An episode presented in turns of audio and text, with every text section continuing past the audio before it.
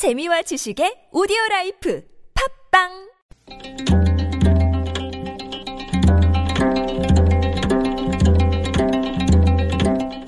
한문학자 장유승의 길에서 만난 고전 중국 청나라 광동성에서 과거 시험이 열렸습니다. 범진이라는 응시자가 가장 먼저 답안지를 제출했습니다. 시험관이 자세히 보니 나이가 제법 들어 보였습니다. 시험관이 물었습니다. 자네는 나이가 몇인가? 54살입니다. 시험을 몇 번이나 보았는가?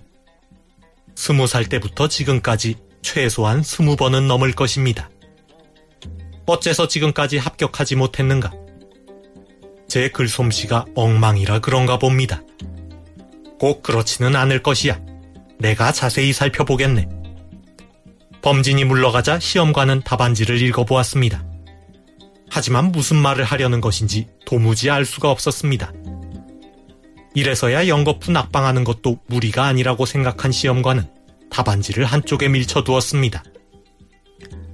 그런데 한참을 기다려도 답안지를 제출하는 사람이 없었습니다. 지루해진 시험관은 범진의 답안지를 다시 한번 읽어보았습니다. 그러자 아까 읽을 때와는 느낌이 달랐습니다.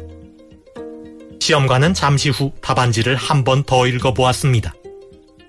읽으면 읽을수록 심오하고 매력있는 세상에 둘도 없는 문장이었습니다.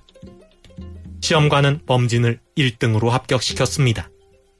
유림회사에 나오는 이야기입니다. 시험이라는 제도가 공정한 듯 하지만 꼭 그렇지는 않습니다. 단 한 번의 시험으로 사람의 능력을 제대로 평가하기는 어렵습니다. 지금도 수많은 범진들이 아무런 기약도 없이 한 번으로 운명이 결정되는 시험에 매달리고 있습니다. 공무원 시험을 준비하는 이른바 공시족이 무려 25만 명이나 되고 이로 인한 사회적 비용이 17조 원을 넘는다고 합니다. 그나마 가장 공정한 취업 기회라는 공무원 시험에 청년들이 몰리는 것은 당연합니다. 안타까운 것은 그들이 저마다의 개성과 재능을 묻어둔 채 시험에 몰두할 수밖에 없는 현실입니다.